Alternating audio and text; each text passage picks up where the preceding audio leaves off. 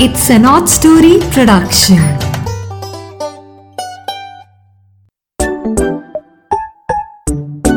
Hello दोस्तों, नीरा की नैया आपके लिए नई कहानी लेके हाजिर है और अपने प्यारे प्यारे दोस्तों से हेलो कहती है। ये कहानी आज की, उसका नाम है नितिन रॉक्स। हाँ नितिन रॉक्स। तो इस कहानी में आप क्या जानेंगे कि नितिन एक टॉपर है स्कूल का और जो वो काम को हाथ लगाता है, उसी में वो जीत जाता है। और क्या वो पढ़ाई करता है, क्या वो गेम्स खेलता है, क्या वो कॉम्पिटिशन्स में जाता है। कमाल का बच्चा है नितिन। सभी कहते हैं, ओह, नितिन रॉक्स लेकिन नितिन की लाइफ में एक नया मोड़ आता है। तो ये कहानी उसी मोड़ के बारे में है।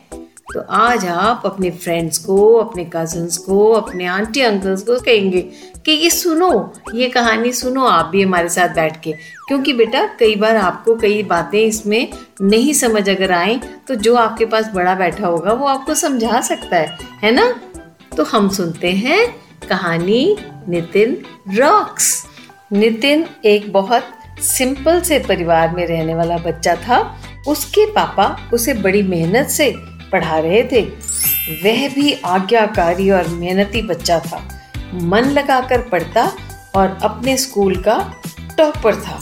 लेकिन बारहवीं कक्षा पास करके वो जैसे ही कॉलेज में दाखिल हुआ तो उसके बिहेवियर में बदलाव आने लगा। उसका ध्यान पढ़ाई के बजाय फिजूल की बातों में ज़्यादा लगने लगा। उसने अपने पेरेंट्स से झूठ भी बोलना शुरू कर दिया। अपने दोस्तों से उधार पैसे मांगने शुरू कर दिए। फिर वो उनको वापस भी नहीं करता था। एक बार तो अपनी मम्मी के पैसे भी चुपके से उठा लिए। वो ना तो किसी की बात सुनता और ना ही पहले की तरह पढ़ाई में मन लगाता। उसका ऐसा बदला हुआ बिहेवियर देख के सभी घर वाले परेशान रहने लगे। उसके दोस्त वगैरह उनसे काफ़ी पूछताछ करने पर घर वालों को पता चला कि वह बुरी संगत में पड़ गया है। उसके ऐसे दोस्त बन गए हैं जो पैसे उजाड़ते रहते हैं, रोज फिल्म्स देखने जाते हैं बाइक पर चक्कर लगाते हैं डिस्को में जाकर डांस करना अपनी शान समझते हैं रेस्टोरेंट में ही खाते हैं, घर पे नहीं खाते और रात को एक या दो बजे आके बिस्तर पे गिर के मस्त होके सो जाना। यही लाइफ उसने बना ली थी। घर वालों ने जब नितिन को समझाने की कोशिश की तो उसने यह कहकर टाल दिया कि मैं समझदार हूँ, मैं बड़ा हो चुका हूँ। मुझे अपने भले बुरे की पहचान है। धीरे धीरे समय बीतने लगा और आखिर फ़र्स्ट ईयर के फाइनल एग्ज़ाम्स शुरू हो गए। नितिन ने बिल्कुल सिर पर एग्ज़ाम आते ही दिन, रात कमर कसली और पढ़ाई करनी शुरू कर दी। एरी चोटी का ज़ोर लगाना शुरू कर दिया। उसे याद आ गया भाई एग्ज़ाम्स के लिए तो पढ़ना पड़ेगा। चाहे मिडनाइट ऑयल ही बर्न करो। पर शायद ये सब काफ़ी नहीं था। वह आखिरकार एक सब्जेक्ट में फेल हो गया। ये ज़िंदगी में पहली हार थी उसकी। अब जाकर उसे ठोकर लगी। उसकी आँखें खुली। वह बच्चा जो स्कूल का टॉपर था, वो कैसे फेल हो गया? उसको बहुत ज़ोर का सदमा लगा। वह डिप्रेशन में जाने लगा।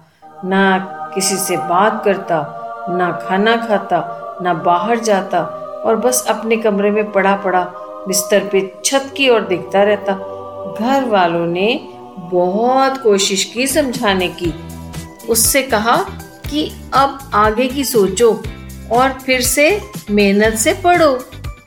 पर नितिन था कि इस बात को एक्सेप्ट ही नहीं कर पा रहा था कि वह फेल कैसे हो गया। उसका पढ़ाई से मन उचाट हो गया। वह सोचता, मेरे में तो काबिलियत ही नहीं है अब बस पढ़ने की। मैं नहीं पढ़ सकता, मेरी हिम्मत खत्म हो गई है। और वो सच में अपनी हिम्मत हार चुका था। यह बात जब उसके स्कूल के प्रिंसिपल को पता चली तो उन्हें इस बात का यकीन ही नहीं हुआ कि है नितिन, जिसको सभी कहते थे, नितिन रॉक्स नितिन रॉक्स उसे क्या हो गया? वे सोचने लगे कि मेरे इतने प्रिय स्टूडेंट का ये हाल हुआ कैसे? कुछ दिन सोचने के बाद उन्होंने नितिन को मैसेज भेजकर अपने घर बुलाया। सर्दियों की शाम थी। प्रिंसिपल सर गार्डन में चेयर पर बैठे अंगीठी सेक रहे थे, जिसमें गरम गरम लाल लाल लकड़ी के कोयले जल रहे थे। नितिन को भी उन्होंने अपने पास एक चेयर खींच के बिठा लिया। कुछ देर दोनों चुपचाप बैठे रहे और आग की तरफ़ देखते रहे। फिर अचानक सर ने एक चिमटे के साथ आग में से दहकता हुआ कोयला उठाया और उठाकर मिट्टी में फेंक दिया। वह टुकड़ा कुछ देर तो लाल रहा, फिर धीरे धीरे ठंडा पड़ गया। ऐसा देख नितिन ने हैरानी से पूछा, सर, आपने एक अच्छे भले लाल कोयले को मिट्टी में क्यों फेंक दिया? ये तो बेकार होकर बुझ गया। अभी तो इसमें बहुत गर्माहट थी। इसने तो अभी हमें बहुत गर्माहट देनी थी। प्रिंसिपल सर बोले अच्छा लो, मैं फिर से इसको आग में डाल देता हूँ। नितिन ने देखा, सर के वो कोयला आग में वापस डालने पर वो फिर से जलने लगा। और पहले जैसी लाली और गर्माहट से दहकने लगा। नितिन को मन में जैसे बहुत सेटिस्फेक्शन हुई कि अच्छा भला कोयला बर्बाद होने से बच गया। उसके चेहरे के सेटिस्फाइड भाव को देखकर प्रिंसिपल सर बोले, देखो बेटा नितिन, तुम भी इसी कोयले की तरह हो। तुम में भी बेहद पोटेंशियल समाया हुआ है पढ़ाई करने का। तुम में बहुत काबिलियत है बहुत कुछ करने की। इस एक बार पथ भ्रष्ट होने से तुम अपना फोकस भूल गए हो। गलत दोस्तों की कंपनी में जाने से तुम अपनी प्रोग्रेस का रास्ता भूल गए हो, उससे भटक गए हो। तो नतीजा क्या हुआ? तुम वैसा रिज़ल्ट ना ला पाए जैसा एक्सपेक्टेड था। तुम भी इसी कोयले की तरह मिट्टी में धंसकर अपनी आग भूल गए हो। लेकिन अगर तुम वापस अपनी सही दिशा में तथा सही संगति में आ जाओ तो पहले की तरह मेहनत करने लगोगे तो कोई तुम्हें आगे बढ़ने से टॉप करने से रोक नहीं सकता। नितिन को इस एग्ज़ाम्पल से सारी बात शीशे की तरह साफ़ हो गई।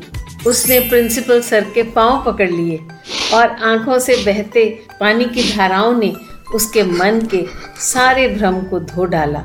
उसने उसी दिन से वापस लगन से पढ़ाई करनी शुरू कर दी। आज नितिन अपने सही गुणों और पोटेंशियल की बदौलत एक आईपीएस ऑफिसर नियुक्त है। तो बच्चों, हमने इस कहानी से क्या सीखा? यही कि ईश्वर हर इंसान को 100 परसेंट पोटेंशियल और काबिलियत के साथ पैदा करता है। इस दुनिया में हर इंसान को, हर बच्चे को 100 परसेंट पोटेंशियल दे के भेजता है। हमें कभी भी हिम्मत नहीं हारनी चाहिए। ज़िंदगी के इम्तिहान में हार जीत तो चलती रहती है। इवन साइकिल सीखते समय भी कितनी बार गिरते हैं हम लोग, है ना? लेकिन फिर एंड में साइकिल चलानी हमें बहुत बढ़िया आ जाती है। और फिर तो उस पर क्या क्या करतब कर जाते हैं। तो इसी तरह से नितिन ने भी अपने जीवन का मकसद पहचान लिया और आप सब में भी बेटा इसी तरह का हंड्रेड परसेंट पोटेंशियल है। अगर आपकी परफॉर्मेंस कभी डाउन जाती है तो थोड़ा सा उसका एनालिसिस करो, अपने आप को देखो कि मुझसे कहाँ छूट हो गई, और फिर से ध्यान लगा दो देखो, आप लाइफ में आगे ही आगे बढ़ते जाओगे और आपको टॉप पे पहुँचने से कोई नहीं रोक सकता। ठीक है? सो नीरा की नैया आपको सदा ऐसे ही पुश करती रहेगी। और आपके लिए नई नई कहानियाँ लेके आती रहेगी। तब तक के लिए बाय बाय